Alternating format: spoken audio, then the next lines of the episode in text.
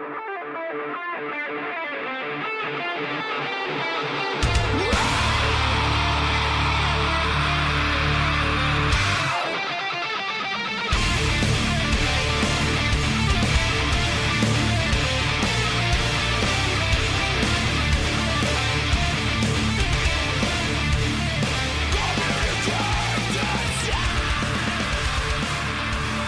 we go. Today Sunday, January 17th, 2015.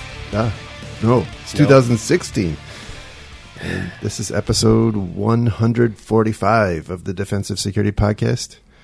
My name is Jerry Bell, and joining me today is Mr. Andrew Kalat. You know, my only real 2016 resolution was to remember to say it was 2016 and write 2016 where I'm supposed to. But uh, hey, and and today's a little special because we're recording from an undisclosed location near ShmooCon in Washington D.C. That's right, in the bunker. Well, if you could call it, it looks awfully like a hotel room, but we'll call it a bunker. Sure. Yeah. Uh, and uh, apologies, I uh, I'm certainly losing my voice and uh, feeling a little hungover, even though I didn't really drink that much. So, So two drinks apparently, you know, ruins Jerry the next day. I'm, I'm a lightweight these days. So this show might be a little, um, what's the word, uh, bad. Yeah. So, uh, just before we get in, the thoughts and opinions we express on the show are ours and do not represent those of our employer. So, uh, so yes, as uh, Andy said, we are here at ShmooCon. So, I guess before we get started, what are your uh, what are you thinking? What are you thinking about ShmooCon? I think it's the best show ever, but that's mainly because they let me give a talk. It's true. No, it's a it's a good show. It's um, you know a lot of people are frustrated with getting tickets to Shmoo, uh, and, and that sort of sometimes can have a negative connotation around the show. But aside from that, it, it's a really good, solid show. It's it's handled well. Logistics are, are good. It's not too crowded. The the content's really strong. Um, I, as usual, didn't get to nearly as many talks as I wanted to. We ended up doing a lot more lobby conning and hallway conning, but it was good. Uh, I, I did give a talk, which hopefully uh, some of you may have seen online. They, they stream live. Eventually, it will be, I'm sure, archived and, and displayed. It's it's a really happy talk about death. So, uh, just warning that it's not the happiest topic ever, but uh, it- it's kind of an important topic. So I, I think, and it was received well. Uh, there was a bunch of other talks I wanted to go to. I didn't make it. Maybe we'll catch a few before we jet off to the airport, but it's uh, it is a good show. Uh, Bruce and Heidi and those guys do a really good job putting it on, and uh, if you can get to Shmoo, it's certainly worth coming to. Uh, and and I I do recommend it, but I, I know some people do get very frustrated with with the ticket situation, but it's it's tough. It's you know I was talking to one of the organizers yesterday about this. They've only got a couple of options uh, in terms of, of how to handle that, and uh, you there is a value in not letting your con get too big because, for instance, all the rooms here that the, the main talk lines are in are very big and, and have tons of seating. So there's not a lot of issue with you know having to turn over a room and kick people out and standing room only. Uh, you're not you know you're able to move through the hallways. Uh, you know, so it, it's a tough call. Uh, anyway, but uh, not not to ramble too much about that, but it's uh, if you can come, definitely recommend it. And you know, I'll, I'll tell you, I've seen over and over again. Uh, usually in the last two weeks before ShmooCon, a lot of people uh, sell tickets. Uh, Yeah. Usually at face value too, where things come up, they got a ticket, they can't go. Um, there, there, there are ways to find tickets. Right. What do you think? Uh, it it's a very different con than uh, DerbyCon. I, I've not been to another larger con like this other than DerbyCon. How do you compare and contrast? Um, it's certainly a lot more spread out. It's interesting that I see a lot of the same people, even with the ticket issue you just described. I see Yeah. I see many of the same people. So it seems like if you are determined to get here, you can usually find a way. And I think there's also a lot of people that come here without tickets too, and just hang out in the in the bar area or in the, the common area. Um, it's certainly more spread out. Yeah, Um, I think there's a lot more uh, at DerbyCon. People seem to congregate more at the conference, and I think uh, people kind of here seem to go everywhere. yeah, yeah. I think that's true. Absolutely. um, but it, it's good. I, I would say my favorite talk so far, uh, by far, was the keynote given by a MIT professor. The keynote was something. Uh, I I really felt like I was completely out of my depth for the keynote. I missed the prerequisite class to follow that one. and he, he was a, I think he was a professor of uh, physics uh, at, at MIT, and it really was an a infosec talk. And if if it gets posted, I will include a link. Uh, otherwise, I'll, I'll, tweet it out later. But basically, it was it was more about uh, the fundamental evolution of technology uh, intersected with with uh, human civilization, and you know, basically the the coming next generation of of technology, which is really going to be about, I think, at least in his view, um, about assembling systems at a much more fundamental, you know, I would say molecular or atomic layer, uh, using smart machines and, and things like that. And you know, he talked about the inefficiency of of our computers. You know, how we ended up with uh, von Neumann, and he, he had a lot of unkind things to say about Turing and von Neumann, uh, which basically led us to the the computing platform that we have today, which, as he describes, is you know like I don't remember exactly the number he used, but magnitudes of order uh, inefficient relative to what it could and should be. And and you know that a lot of that stuff resonated with me, and it's had me thinking. So uh, again, not not infosec related, but um, I know a lot of people in this business are just kind of tech people. So uh, interesting stuff. So having said that, the other thing I really liked here is obviously meeting people. I got to meet yeah. Uh, in person a bunch of people that I you know I would never have been able to meet otherwise, and so it's that's been absolutely absolutely amazing. I do wish that I could turn off my introversion bit, mm.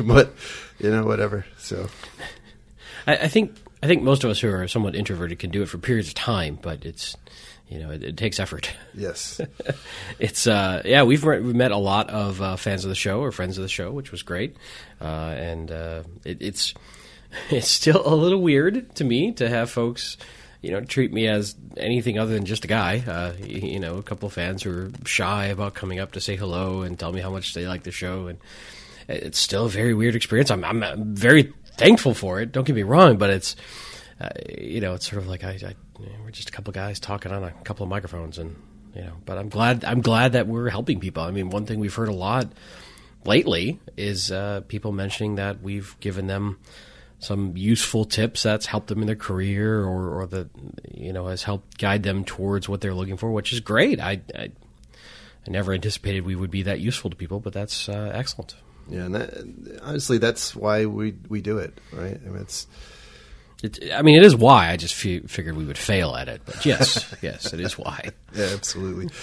All right, so we do have a couple of uh, of stories. Really quick, just want yes, to mention um, one other con coming up that um, a Hack in the Box in Amsterdam is uh, is a oh, is that's a, right yes. is a is a con that's coming up, and they're currently doing call for papers.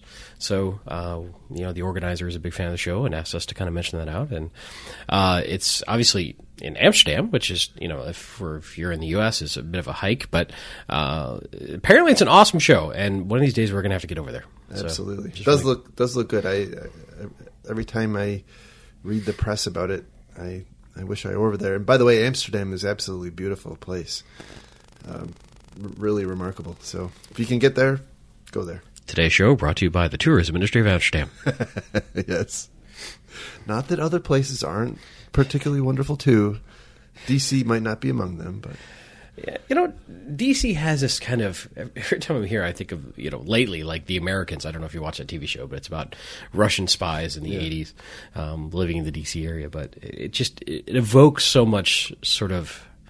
Uh, nostalgia for, for TV shows or, or movies or political thrillers. It's sort of, it's, it's almost a little surreal sometimes. And I've been to DC a ton, but it's like that's actually you know the the Pentagon. That's actually you know uh, Arlington National Cemetery. That's actually the White House. You know, it's sort of. Uh, it's an interesting place because it has so much history and, and, and you know reverence for, for the place. But um, yeah, it's it's. I mean, this it's January. It's a little cold. It's a little gray. It's a little dreary. Yeah. It's not. I mean, it's not the best time to be in DC. No, I but, I did. Uh, we vacationed here over the, the past spring, and uh, it, it is a nice place. There's a lot of history here, a lot of cool stuff. So, also a nice place to visit. Mm-hmm. Um, you know, I, it's been interesting that uh, uh, ShmooCon has left zero time for anything other than uh, transiting between the conference and the hotel. So, well, I, I, didn't realize this, but I've actually got uh, today's Sunday, uh, the seventeenth. We my my employer has tomorrow off, so had I known, I might have stuck around longer and well, done some some touristy activities. I, it's really painful for me to not go to Smithsonian Air and Space when I'm in DC. It, it hurts a lot. It's, it's I understand. My soul cries. That's not what we're here to talk about, though. That's right. So, uh, so we have, like I said, we have some stories, and the first of which comes from Ars Technica, and the title is "Security Firm Sued for Filing Woefully Inadequate Forensics Report." This is an ugly, ugly situation, and, and it's interesting. So the, the the forensics company in question is Trustwave, and Trustwave has been, I would say, something of a lightning rod for this sort of maybe not this exact thing, but this sort of thing in the past. And the story here is that back in 2013, uh, they were investigating a breach at Affinity Gaming in Las Vegas, and I guess Affinity Gaming is a is a casino operator. And um, the long story short, they were investigating a breach. They uh, I, the allegation is right. I don't know the, the facts are, are to be determined in court, I suppose. Uh, the allegation is that Trustwave investigated the breach, claimed they had cleaned up the mess and contained the breach. Uh, there were high fives. Everybody went home, and apparently, uh, unbeknownst to Affinity Games, th- there were still some there were still some some malware in, uh, present in their environment and the intruders kept going, and there was a, basically a second round of uh, you know second second wave to the attack, which was later discovered by Mandiant, and so now. Uh, trust uh, sorry affinity is suing trustwave basically saying you know you we, we hired you paid you a bunch of money uh, you said you had cleaned it all up uh, but they were they continued to be active while you were here and after you left even though you said uh, they were clean. You are a bad company, and uh, so we'll see you in court. And that's that's apparently the the nut of it. But this is really interesting uh, to see what happens. Right, if it goes anywhere, it could really could really kind of turn. Uh, you know the whole incident response business on its head a little bit. Yeah, this is definitely a, a big, in my opinion, as far as I know, a big shift in potential liability uh, I certainly don't know Trustwave's contractual uh, disclaimers, but most of the time, I, I, think these sorts of, of contracts, when you sign on, is basically, hey, we're going to give you best effort, and we're you know we assume no liability. Uh, but I guess that's going to be tested in court. It's also interesting that you know, keep in mind that Mandiant is, of course, a competitor of Trustwave, and there's a lot of swipes from Mandiant at at Trustwave. Uh, you know, things like saying that um, Mandiant's report also concluded the various recommendations of Trustwave uh, basically were pointless and would have had uh, no real value in preventing the attacker uh, from again accessing the the, the systems, uh, which is you know interesting. But it's a really you know I'm not apologizing for Trustwave, though. Interestingly, uh, Jerry and I used to work with the people who started it, but that's just mere coincidence. Um, it's a tough problem. How do you really, really, really know that you've kicked an attacker fully out of your environment? Yes. And do we really want to open this box of making an, a, a post breach incident response firm liable for not fully eradicating a malware infestation, if you will, or fully addressing business practices and vulnerabilities and everything else to prevent it going further. I mean, you're almost forcing Trustwave into a, uh, or, or someone in their situation, a permanent liability for future uh, breach activity.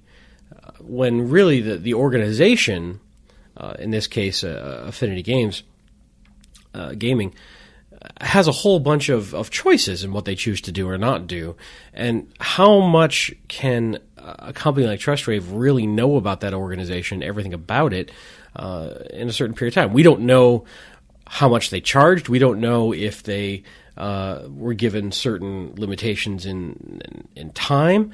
Uh, but you know, at the end of the day, did is it possible Trustwave was basically really incompetent? Absolutely. Uh, does suing them in court over it is that a good thing for industry? I don't know that it is. Yeah, it, it, it's it'll be very interesting to see what, where it goes. I will tell you, the you know the the whisper here at the conference that I've, I've overheard some conversations is that uh, kind of the other way, basically saying you know this is not a surprising thing given that it was Mandiant, and so so there's some finger pointing. What do you mean, on. giving that it was Mandiant?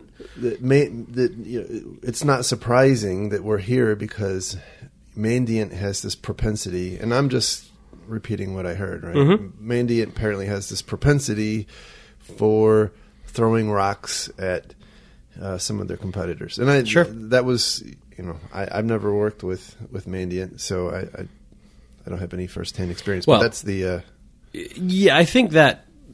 Well, first of all, we've got lawyers involved, so lawyers are always going to make the situation as stark as they possibly can. But one of the quotes from the complaint, which you know kind of spun up the lawsuit, was quote Mandiant's forthright and thorough investigation concluded that Trustwave's representations were untrue, and Trustwave's prior work was woefully inadequate.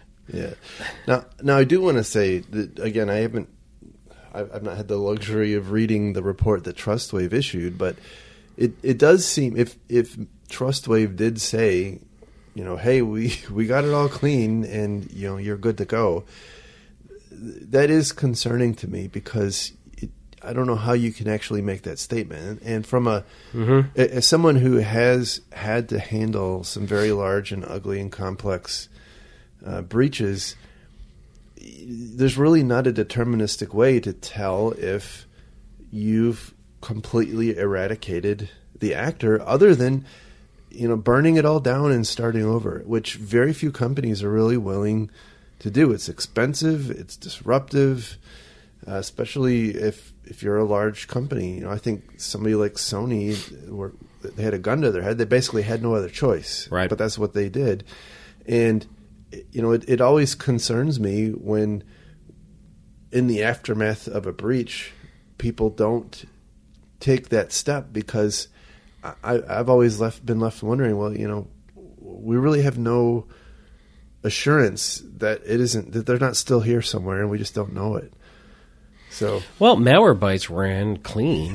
that's true I don't. I, what more what, what more can you want right it's a tough situation, and and I I worry about a chilling effect if if if this stands, and you know there isn't some sort of gross negligence that's non-industry standard. If, for instance, Trustwave is, is found liable.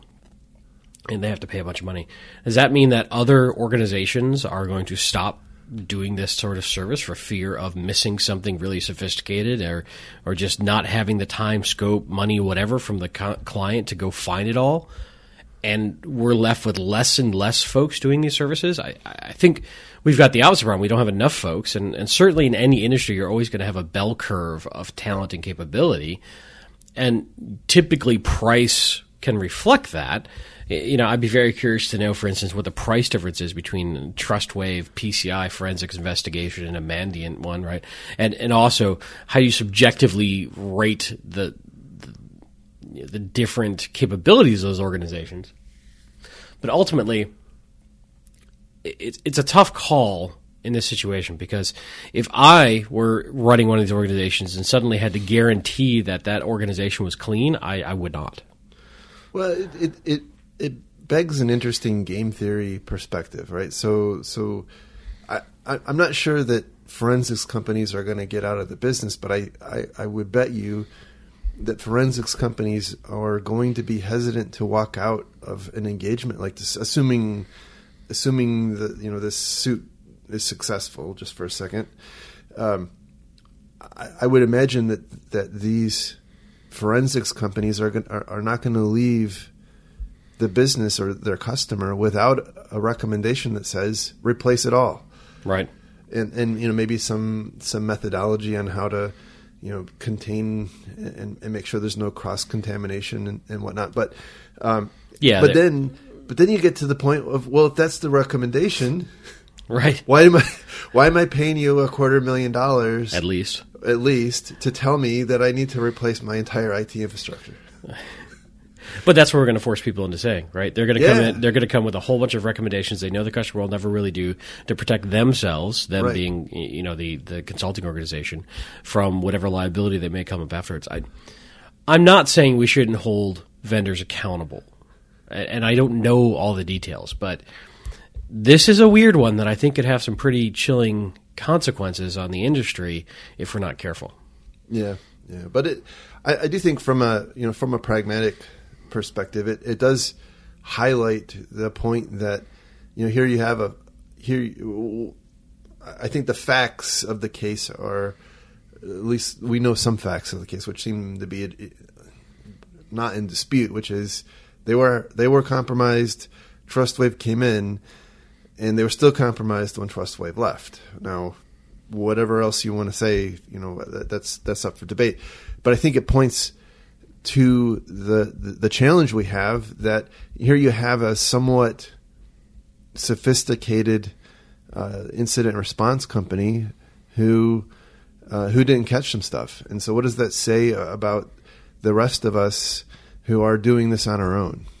Yeah, absolutely, and it's it's not easy. Right. uh, you know, this isn't this isn't ever a guarantee. I mean, especially when we have attackers who are looking at being as persistent and as quiet as they can be in certain circumstances. Right. I, I don't, like I said earlier, how can you ever be 100% assured that you've kicked them out? Yeah. You know, even if you found their initial uh, exploit point and infiltration point and shut that down, it doesn't mean that they haven't established persistence in some other methodology. And they often do. Yeah. That's the problem. All right, so moving on to our next story. This one comes from CSO Online, and the title is Trend Micro Flaw Could Have Allowed Attacker to Steal All Passwords. So, uh, so Trend Micro has, as I'm sure everybody's aware, an antivirus package.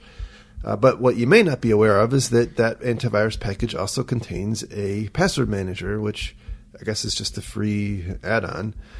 Um, but uh, apparently the antivirus suite has a number of APIs that are callable uh, via the via web pages, and so so basically, if you visit a web page, the the web server can make API calls to the local um, you know Trend Micro agent, and uh, apparently there's like 70 different APIs.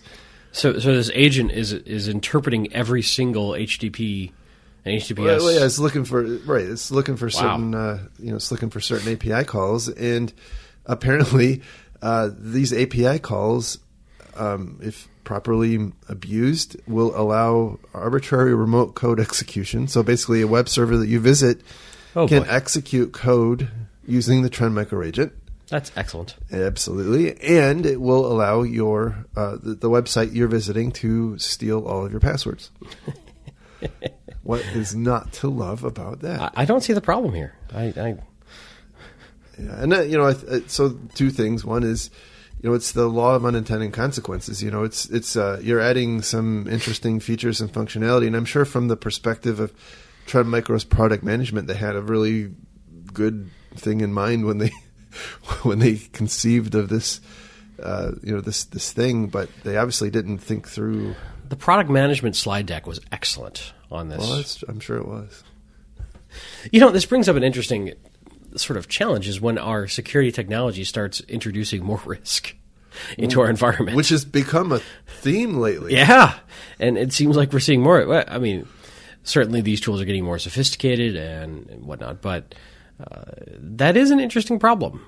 Uh, You know, so we, we've seen some other stuff like this too. I, there was a lot of speculation at the Target that the, uh, you know, software distribution tools from Microsoft were used to push the malware out. Right. Uh, I don't know if we've ever gotten full confirmation of that, but there's a lot of speculation.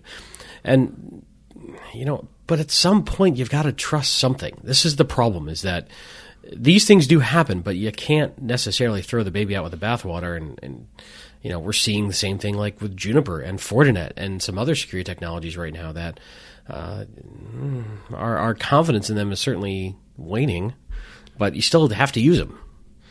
Well, you do have to use them, but I think you also have to be, you have to have some healthy amount of skepticism about what they do for you, and mm-hmm. you know that they are not omniscient and they, they can't do everything, and and they make mistakes too. Right, they make mistakes, and and not only do they make mistakes, but um, you know that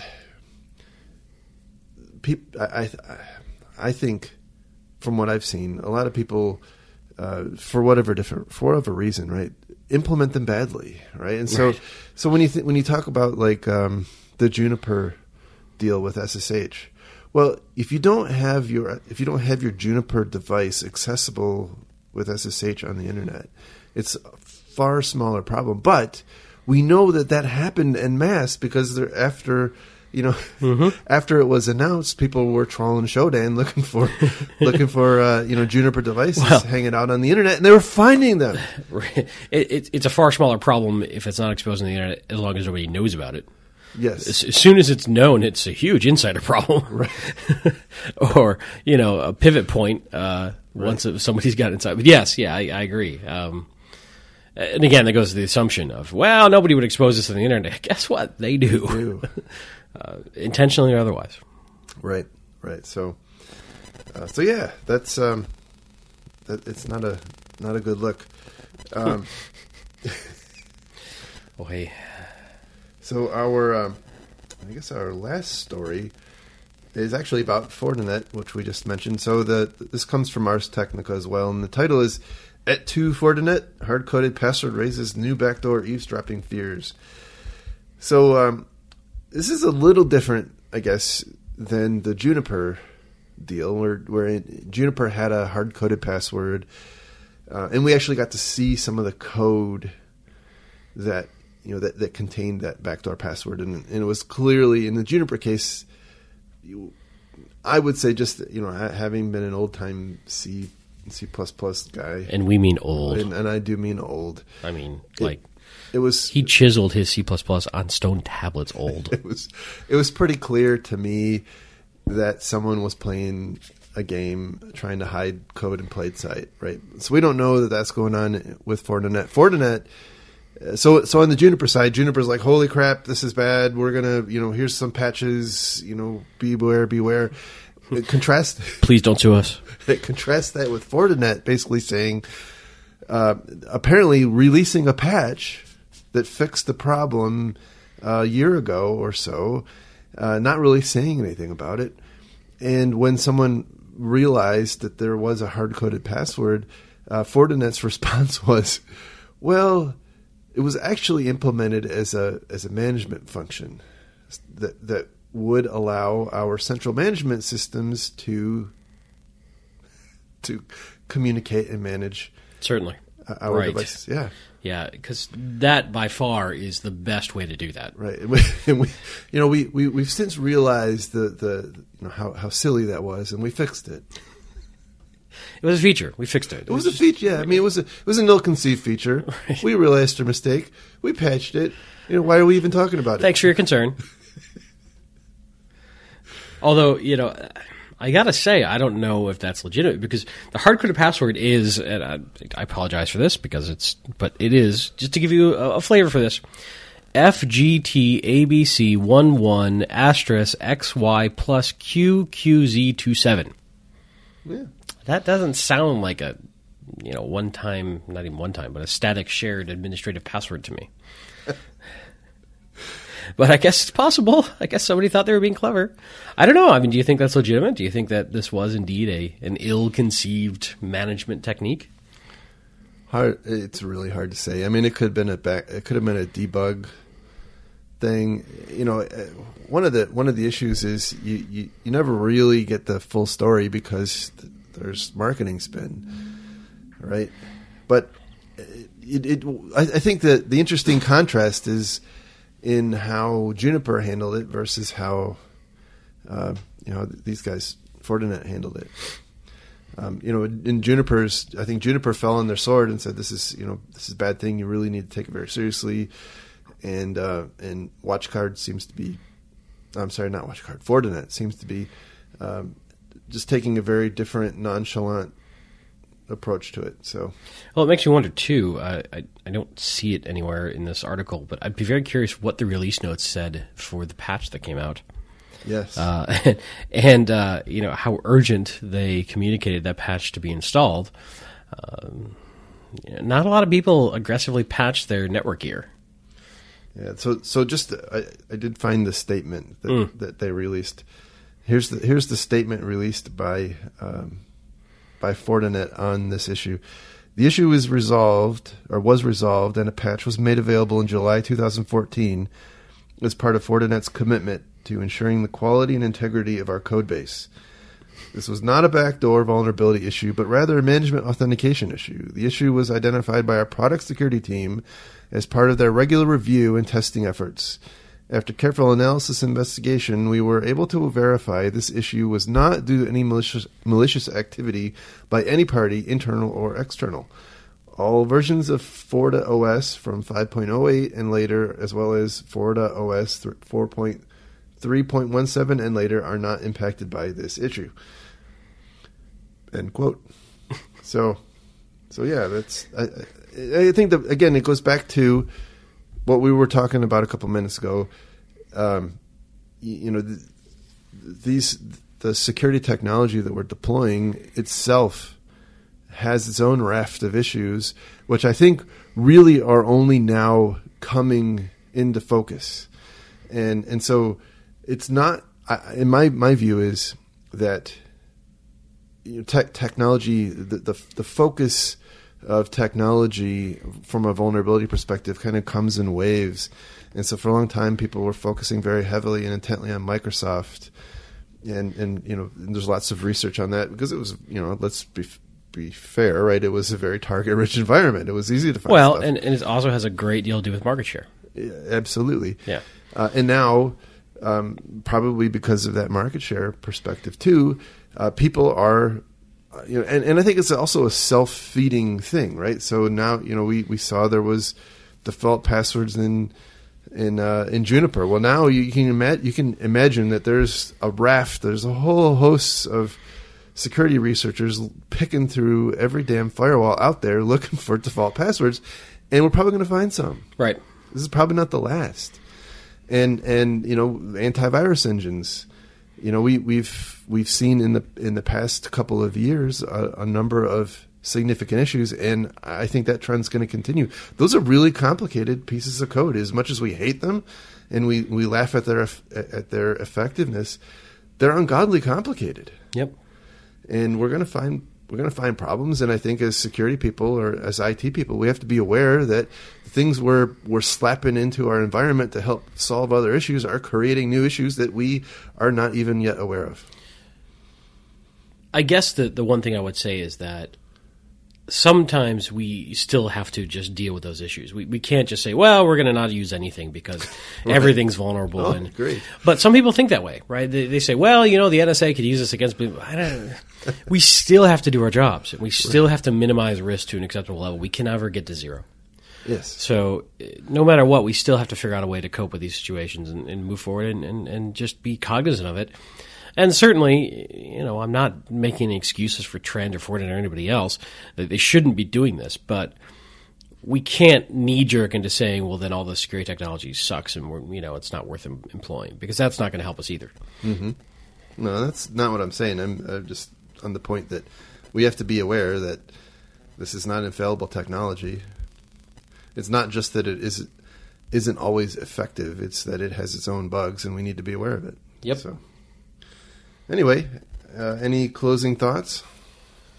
Uh, no. I'm probably going to head back over to ShmooCon for the last couple hours before we head to the airport. So um, we can wrap it here and get back to our regular recording schedule next week. And good deal hopefully be a little more timely. Sorry, the last couple of weeks have been kind of bumpy. We've all been very busy and some stuff going on in our personal lives. That's calmed down now, but you know the holidays and everything else makes life a little more challenging.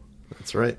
Well, thank you very much. Uh, thank you for listening. And uh, just a reminder if you want to find links to the stories we talk about today or on any of the other epi- episodes, you can go to our website, www.defensivesecurity.org, and uh, you can find links to all the, the these stories, uh, as well as our back episodes. So uh, we also like to say thank you to those uh, Patreon donors who have who have donated money. Thank you very much. Absolutely, thank you. And uh, thank you, a special thank you to those people that we've had the, the pleasure of meeting in person uh, here at DerbyCon and other places. You know, thank you very much for coming up and saying hi. Uh, you should not feel shy. We're we're um, we actually love meeting people, even even if we're awkward about it. Yeah, it's it's awkward because we're awkward, not because well, you get it. Yes. Anyway. All right. But it, it does honestly make it worth it. That's right. I mean, because this is a, a mostly a labor of love, and it does take a decent amount of effort. So knowing that it makes a difference for folks definitely is is, is very very encouraging and and fulfilling. That's right. Thank you very much. Talk again next week. Bye, guys.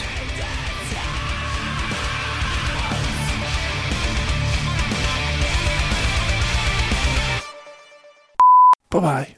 Bye bye now. Bye bye. Bye bye. Bye bye. Bye bye.